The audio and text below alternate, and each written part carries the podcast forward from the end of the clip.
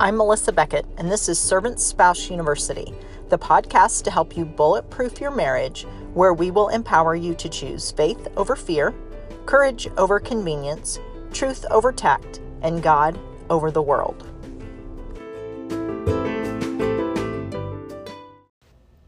All right, we are still in the Christmas season, and my husband loves this time of year. He loves Christmas music. Um, he can't wait till the day after Thanksgiving. He won't allow himself to listen to Christmas music prior to that day. Um, and he just plays it over and over again. He listens to it in the car. He's got it playing throughout the day at his office, um, in his headphones, here at the house. He loves Christmas music. And I enjoy Christmas music, but he is on a whole nother level when it comes to Christmas music, especially this time of year. Um, today, what I'd like to do is talk to you about God first, spouse second, and children third as it relates to this Advent season, as we are spending time preparing for the birth of Jesus. And so, I've got, I guess, some practical ideas as to how to keep those in order of priority. You know, last week we talked about our attitude and our attitude as it relates to in laws and our attitude as it relates to how we balance our spouse and our family. Um, so today, what I'd like to talk is more specifically about your domestic church, you, your spouse, and your children, and how you manage God first, spouse second, and children third in that smaller domestic church. And so, first of all, to remember that even though the world tells us that Christmas started weeks ago, it didn't.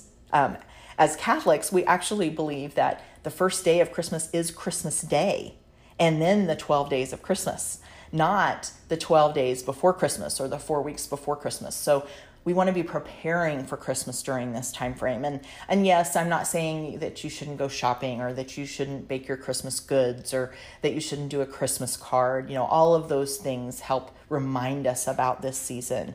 But just on a daily basis, a weekly basis, reminding ourselves why we're doing what we're doing and to make sure that we we keep Christ in Christmas is so hard to do, um, especially as the world has taken Christ out of Christmas. And so, my first suggestion to keep God first would be to pray. To pray individually. If you can, pray with your spouse, pray with your family. And if it's something you don't normally do, it might be a little bit uncomfortable if you're if prayer has always been kind of a private thing for you. Um, but however you choose to pray, whether it be privately or as a family or with your spouse, pray and ask, just ask God to help you keep your priorities in order during this season. And ask Him to help remind you throughout each and every day that Christ is the reason for Christmas. And so something simple, something basic. It doesn't have to be, you know, something that takes a lot of time. It doesn't have to be, you know, a really long prayer. Just asking God to help you choose your priorities in the right order and then spouse second. Um, so when it comes to spouse second during this season, like we talked about last week, it's so easy for our spouse to get put on the way back burner, to get like the last of the last of the leftovers. And so when it comes to helping our spouse during this season, you know, we talked previously about that question you could ask your spouse every day What can I do for you today? How can I help you today? It would be no different during the Christmas season, but you might ask a second question. How can I help you with your Christmas planning? Especially if your spouse is the one that does most of the extra Christmas work. If they're doing all the shopping, if they're doing all the baking, if they're writing the Christmas letter, you know, ask, can I help you with take can I take one of those off your plate or is there something else I can help you with that would give you more time to do those things so that you're not run so ragged? um, you're not stretched too thin. And then I would highly suggest that you make sure that you and your spouse exchange gifts at Christmas. Assuming that you that gifts are part of your Christmas celebration, um, believe it or not, that was something that my husband and I have not always done. That is, we're not big gift people in general. We kind of aren't big birthday people. We, oh yeah, happy birthday. um, and so there were a lot of times we'd say, "Oh, we don't really need anything this year," or "We already, you know, got something for the house, and we'll count that as our uh, Christmas gift. But what I realized was going back to that modeling our marriage for our children. Our children all have different personalities, different expectations about what they want and expect out of Christmas. And I realized that if my children didn't see my husband and I exchange even just one gift at Christmas, guess what they would do at Christmas? When they were married, they probably wouldn't buy a gift for their spouse. They wouldn't have an example. It would seem like it was all about buying presents for the kids, right? So a few years ago, we actually changed that and said, you know, even though that's not our natural tendency, we need to be cautious and we need to get a gift for each other and not just me go buy something and put my husband's name on it, but actually get a gift for each other.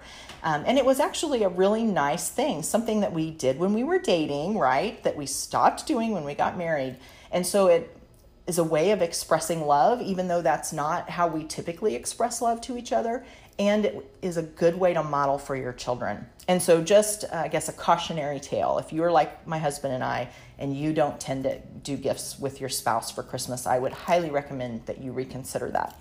And then, lastly, how do you practice children third during this season, especially where the world tells us it's all about our children and all about gifts for our children and um, and it's really very similar to how you've been prioritizing over the last several weeks, making sure that they see that God is first in your life and make sure that they see that your marriage is important.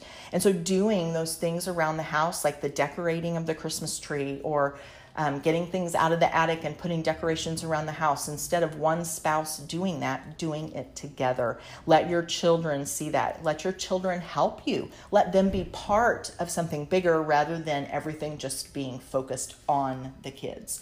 Um, another thing is to remind our children that it isn't just about presents. Um, Probably everybody gets presents for their kids at Christmas. We try to limit ours so that it's not just this huge abundance of money and this huge abundance of gifts. And that's part of our attempt to make it not all about them at Christmas, but to make it more about Christ. And that's still a, a delicate balance.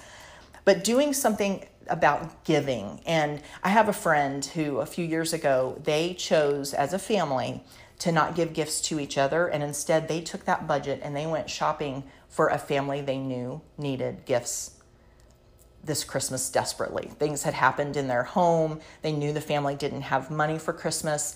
And so they effectively were a secret Santa family for this family. And the family has no idea where things came from. And my friend said it was the best thing they could have ever done. Their children loved that more than they loved opening gifts. That's an extreme example of giving, right? Um, you could also, you don't necessarily have to forego gifts for your children, but one thing that my husband and I like to do is each year, um, and it, the amount varies each year based on our finances, but we try to make a, a gift of some sacrifice to something that is not our family. And so um, one year with um, World Vision, we um, purchased a package with uh, goats and things like that for someone um, in a third world country. And those goats allowed them to um, provide income for their family. Um, we've also done things where we've given monetary donations to St. Jude's Hospital. And each year we allow the kids to help us choose where that money goes. And so um, I usually, or my husband and I will usually pick three different options, things that meet our family's values and then we sit down with the kids and say we have x amount of money that we're going to give this christmas and we want to want you to help us select one of these. Um, so that's another way you can remind our children that they are important but it is more important to know how to give than to receive at christmas. And incorporating them in that process I found is very important. And they love having that ownership. They love knowing that they're part of the process rather than me just writing a check to a charity every year. Um, and so then we'll actually take that check, put it in an envelope, and put it on the Christmas tree. And then um, at Christmas, you know, remind the family that a donation was given um, to honor Christ at Christmas to this particular um, charitable um, organization or family next door or whatever it might be.